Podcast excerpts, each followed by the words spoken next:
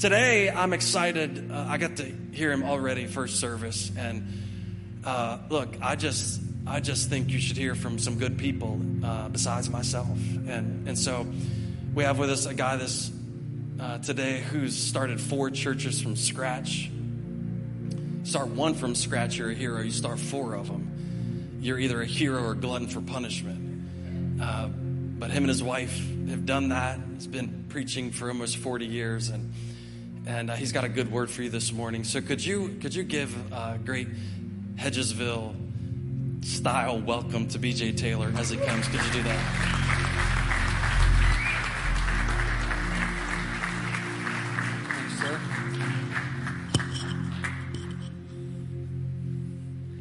Thank you, Pastor Chris. I don't have to tell you folks how blessed you are, do I? To have this man and his lovely wife and and those kiddos of theirs, uh, they're growing up on him, and um, and this incredible ministry team that you guys have here. They've been so gracious to me, and I, I, I want us to honor your pastor and his wife and family and this ministry team. Can we do that? Come on, let's honor them really good. Oh yeah. All right. I, Thank you, thank you, Pastor, for letting me come today. You took a chance on an old preacher man, but I, um, I always ask God for a word or a thought. I don't know, maybe a poem. Uh, uh, sometimes I sing a song, just something to encourage His church that I'm speaking to. And this is the word for Hope Church today. Isaiah chapter 41, verse 10. Isaiah 41, verse 10. God says, Fear not, for I am with you. Be not dismayed, for I am your God. God says, I will strengthen you, and I will help you, and I will hold you up with my righteous right hand. I know I can hear the questions, but, but, but, but BJ, how, how in the world can we live above fear, realizing we are living in a time of unprecedented uncertainty, unlike anything anybody has ever seen in this building? Simply put, God is still in control. God is still in control. Listen, God is still on his throne. He's not advocated his throne at all, never will. And he is not at all surprised by what he's seeing going on in this world today. You've never, ever, ever, and you never will hear God say, oops, and get that one. Now listen carefully, Hope. You are loved by God, and nothing can separate you from His great love. He is still the great physician regardless of COVID. He is still the rock of your salvation. He is your strength. He is your shield. He is your hope and your help. And God is your hiding place. And listen, because you are a child of God, climb up in dad's lap. Just go right ahead. Get up in dad's lap and let him hold you up and fear not. Surely God deserves a praise offering this morning. Come on. Yes, He does. Still God. Still on His throne. Well, let me cut to the chase. I want to thrill you good folks with some facts about the greatest book ever written. Now, Pastor Chris has given me about, actually said about eight or ten minutes, maybe twelve, but, but, but so I, I got to go to work here. No, he didn't. He didn't say that. But did you know that the Bible is the most read book in all of history? Did you know it is to date still the best selling book in all of history? And it is the most translated book in all of history and soon, soon to be the, in every known language of the whole world. Yes, sir. Yes, ma'am. This book right here, your Bible. Now get this. Get this deep in your heart. 2 Timothy chapter 3 verses 16 and 17 teaches us an incredible truth that goes like this. All scripture is God breathed. All scripture is inspired by God. Literally means that all scripture is God breathed and it is useful for teaching us and sometimes rebuking us. I know we don't like that, but it's that, that's what it's for. Correcting us and training us in righteousness, in the right ways, the right things, the right things of God. But to what end, BJ? I mean, to what end? So that you and me, the man, woman of God, that's his church, that's, that's, that's us, that's you and me, may be thoroughly equipped for every good work. Now, folks, we got a lot of work to do in short time to do it, don't we? That, that was weak, but I, I, I, believe, I, believe you, I believe you there. We got a lot of work to do. Jesus is coming. We've got a short time. And I'm so, I, am just thrilled with this ministry fair you got going on out here. We used to do it in our church, Marilyn and I, my lovely wife Beck. I love you, babe. You're so pretty. But we had ministry fairs years, years, year after year after year, and they work. So listen, listen. God, Jesus is coming back after His church. Get out there, go back there, sign up, plug in, do something for God. There's a work for every person, and there's a person for every work. And yours is just waiting on you. But you all, you, you, you know what this scripture also means? Uh, all scripture is God breathed. It means that you can trust your Bibles. You can trust your Bibles. You can trust every chapter, every verse, every line, every word in this book right here. Why, Pastor? Because it's God breathed. It's God's heart breath to us. It's God breathed, so you can trust your Bibles. Listen, I trust this book so much that if I read over in there somewhere where a rooster could pull a plow, I'd hitch that bad boy up and we'd go to the lower 40. Well, yeah. So just stroll with me just a little while this morning. We're going to walk down the halls of learning and let's just see what God wants to show us. I want to preempt this message today uh, with a portrait of this of this B I B L E. Now that would be basic instructions before leaving Earth.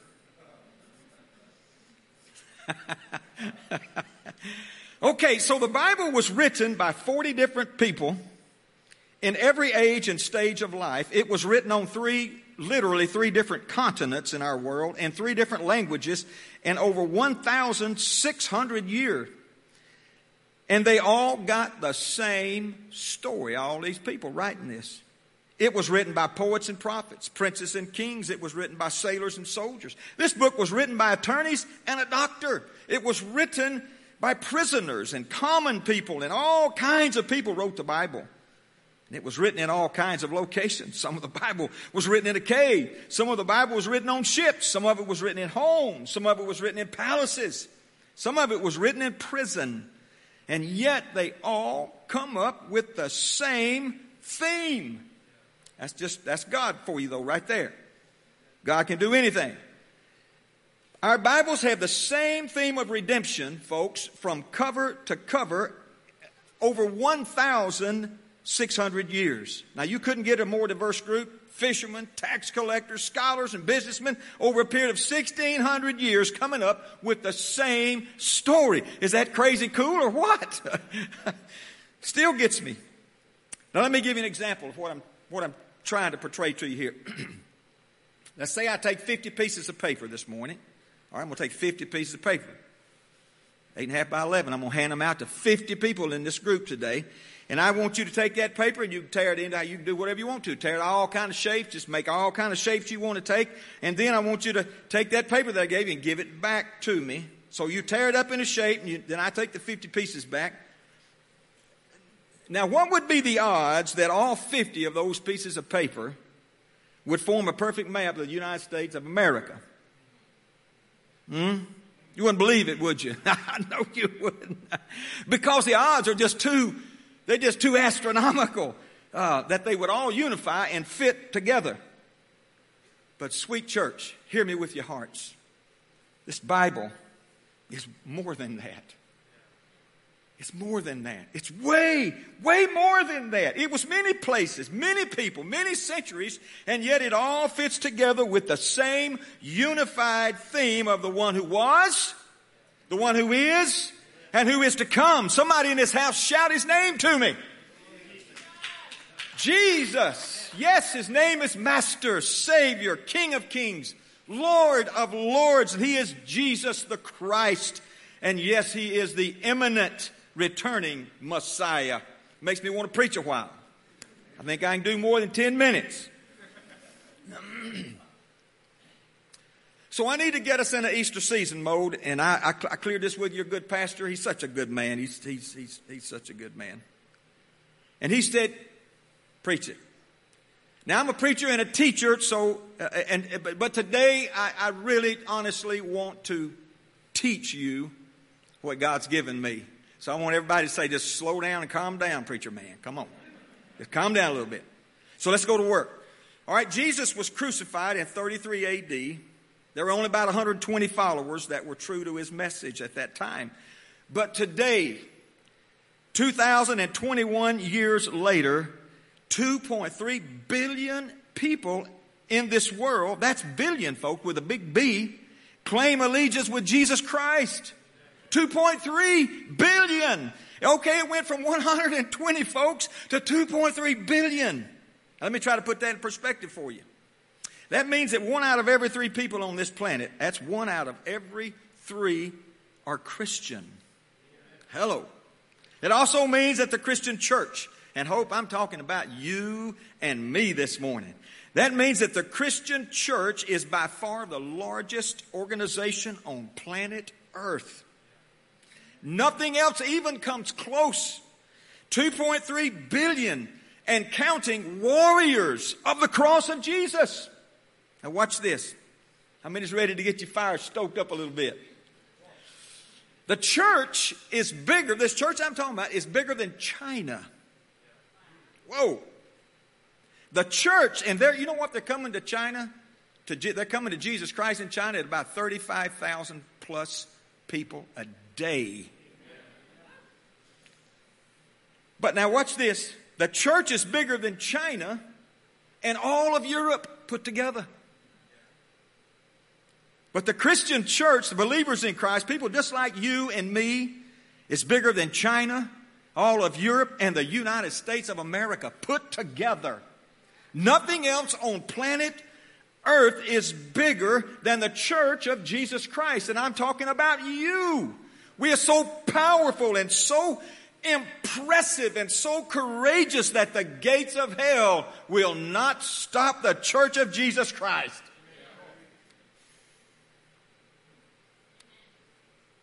So, how in the world did this happen, Pastor? How did Christianity speed up like that? How did Christianity spread so far and so fast? How did a little band of just 12 lowly fishermen expand into one out of every three people on earth. Three words, powerful words. Now, and I, I dare you to write them down. Come on, write them down this morning. Cross, death, and resurrection. Did you hear me? Cross, death, and resurrection. Now walk, uh, let's just stroll down the halls of learning. You just walk with me. When God said, I'm going to come to earth and die for the sins of all mankind, and then I'm going to prove that I am God by coming back to life three days later. Now, folks, that is the most, that is the most significant event in all of history. Nothing even comes close to it. It, it is so significant, it literally split history into BC, before Christ, and AD, Anno Domini, which means the year of our Lord. Every other event in history is dated by the resurrection of Jesus Christ. Either before or after. Even your birthday. Even your wife's birthday. Men, you remember what that is, don't you? Okay, even your birthday is dated by the day, the month, and the year on how many years it's been since the resurrection of Jesus Christ. It's the single most significant, important event ever in the history of mankind that Jesus died and was resurrected. Now here's the whole story condensed into one, one powerful, familiar scripture. John 3:16. You want to say it with me? For God so loved the world that he let's just start that over. Oh my. For God so loved the world that he gave his only begotten son that whosoever would believe in him would not perish, but have eternal life. so the question continues to beg for an answer.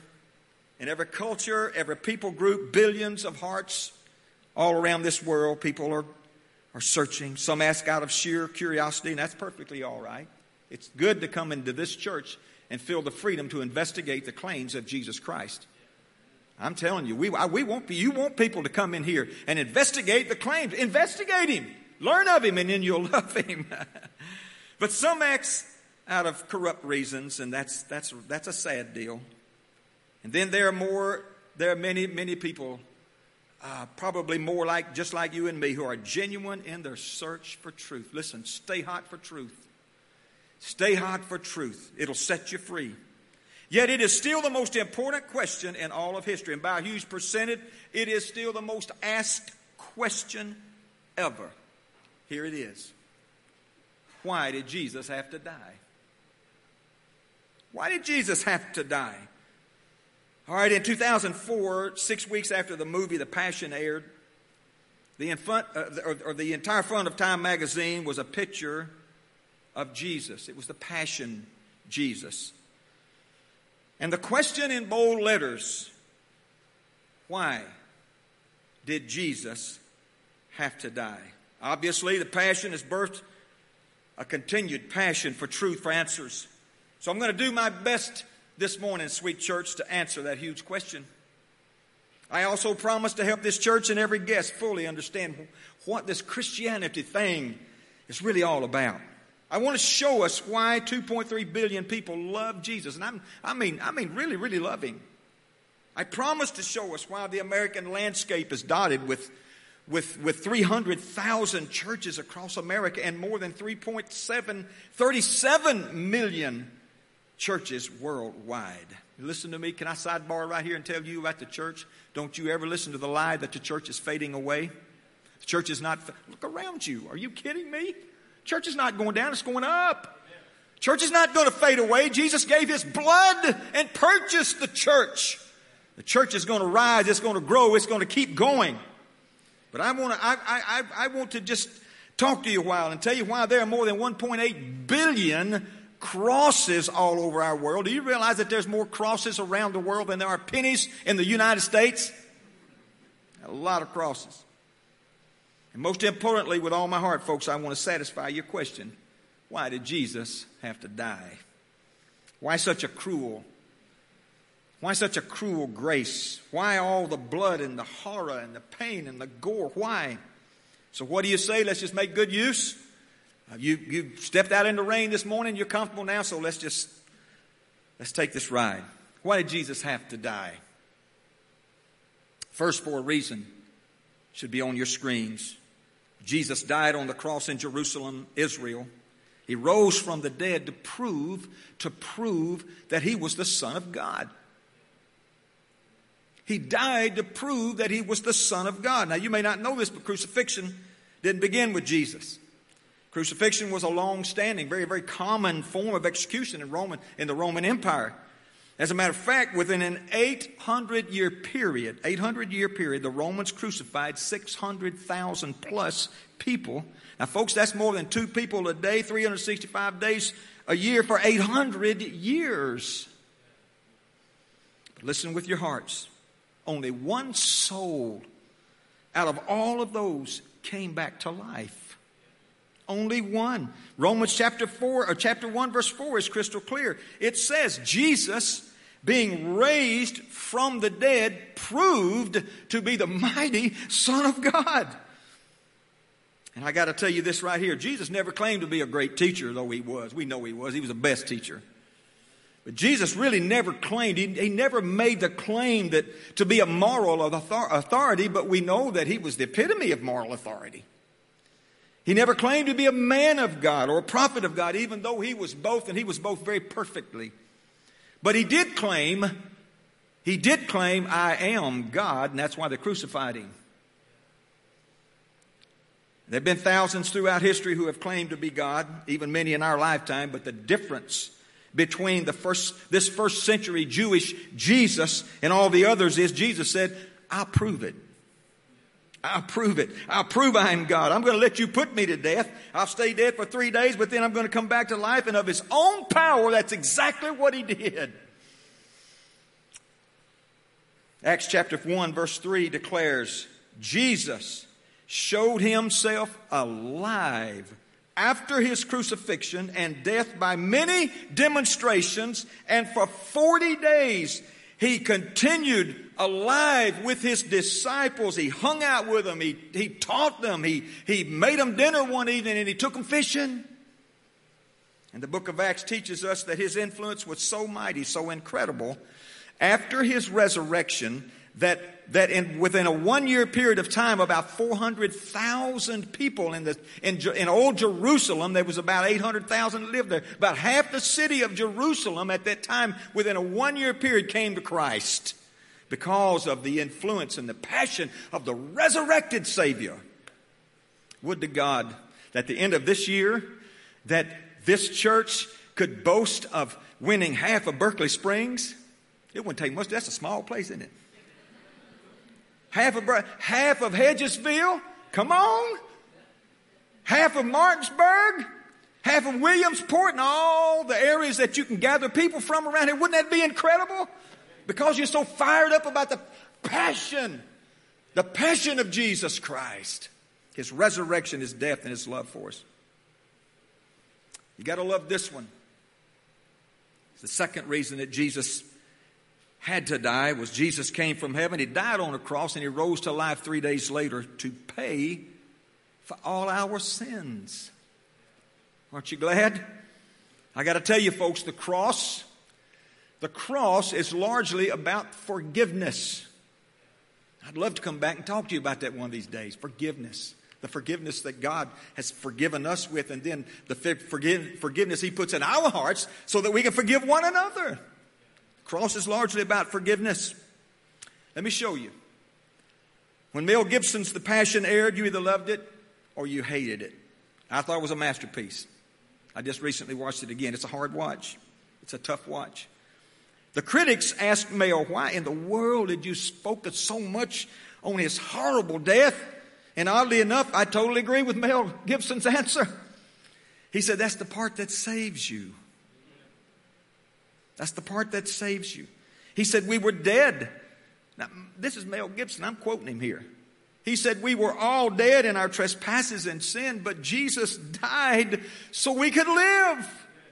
He said, While we were sinners, Jesus died this horrible death on the cross.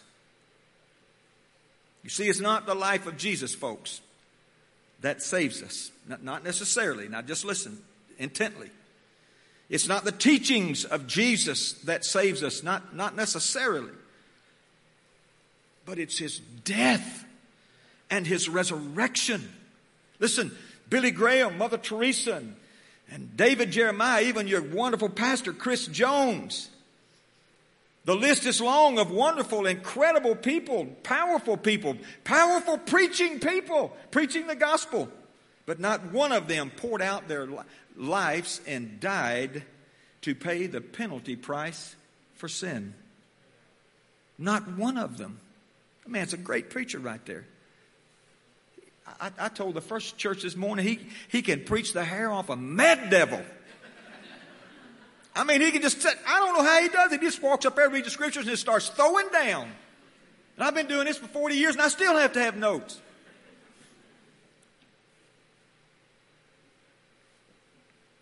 Hebrews chapter 9, verse 22 is crystal clear, declaring, without the shedding of blood, there is no release from sin or its guilt. In other words, there's no forgiveness without the shedding of blood. So someone had to pay, someone had to pay. Someone had to pay the penalty for sin. But why, Pastor? Why? Because the Bible says in Romans 6 and 23, the wages of sin is death. But the gift of God is eternal life. Now, sweet church, listen, listen carefully. You, you couldn't pay. We couldn't do it. So someone had, someone had to become the gift. But why, BJ? Because everything costs something. Everything has a price. Sin has a price. You know it, don't you?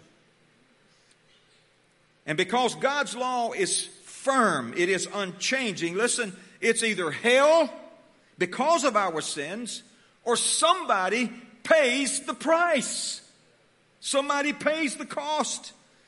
And Hebrews or Ephesians chapter 1 verse 7, look at it with me, declares it. Hebrews chapter 1 verse 7. In Him, in Jesus, we have redemption through His blood. We have, that's the only way you can be redeemed is through the blood of Jesus Christ. The forgiveness of sins according to the riches of His grace. And please, please bear with me. Let me read something out of Psalm 103. We're going to begin at verse 8, Psalm 103. Oh, listen to this. This is the most beautiful, poetic, powerful thing that you'll ever hear. It says, The Lord is merciful and gracious to us.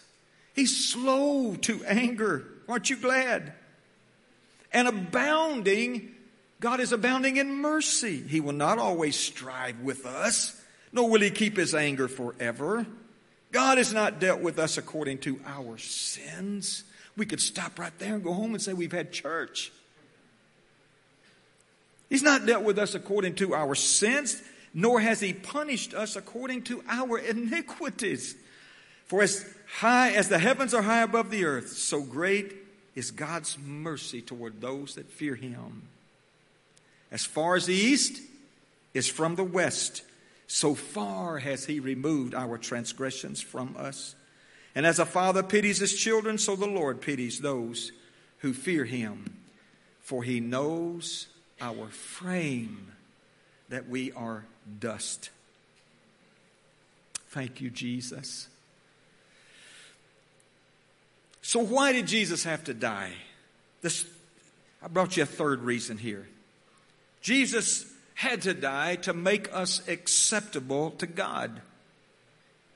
Now, listen Romans chapter 4, verse 25 says that God gave Jesus, God gave his only son, God gave Jesus to die for our sins, and then he raised him up to life so that we could be made justified, acceptable to God. Now, folks, I've been a pastor for a long, long time, almost four decades. And I have never I have never met, I have never known anyone, not the first person, who really didn't want to be accepted. Come on. There's not one person in this room right now that doesn't want to be accepted. Be a good, really, really good time to say amen. But I have known hundreds and perhaps thousands of people, and I've pastored many, many, many of them over the years who just didn't accept themselves. That's a good time to say, oh, me. They don't like themselves inside or out. They wish they were different. They wish they, they wish they looked different. They wish they thought different. They wish they loved different. They wish they felt different. They just wish they were different. So they don't accept themselves and they spend a lifetime trying to find acceptance in the wrong places. It's one of the greatest human tragedies of all time. Low self worth, low self esteem. And that's another great message. But BJ, if you only knew what I've done, if you only knew how I've acted, man, I mean, if, if you only, if you only knew what's happened to me, if you only knew how I've been treated or how I've treated other people, how I've dog talked other people or I've been dog talked, and then you would know why I could never be accepted by God and why I surely couldn't accept myself. Can I read you something? And you promise to soak it up with all of your heart? Promise me. Come on, I'm, uh, thank you very much.